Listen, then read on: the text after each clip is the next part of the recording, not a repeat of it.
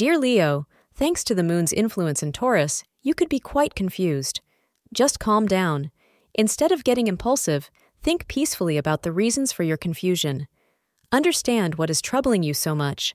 Jot down your thoughts if important and discuss them with your loved ones. Astrologers suggest that when you discuss your ideas, it will clear your mind. Plan all your important work from 11 a.m. to 2 p.m. for optimum results.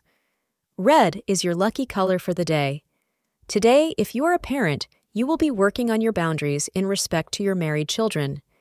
You may think your advice is given only out of love and that you have the best intentions, but your meddling is having a negative impact on your children.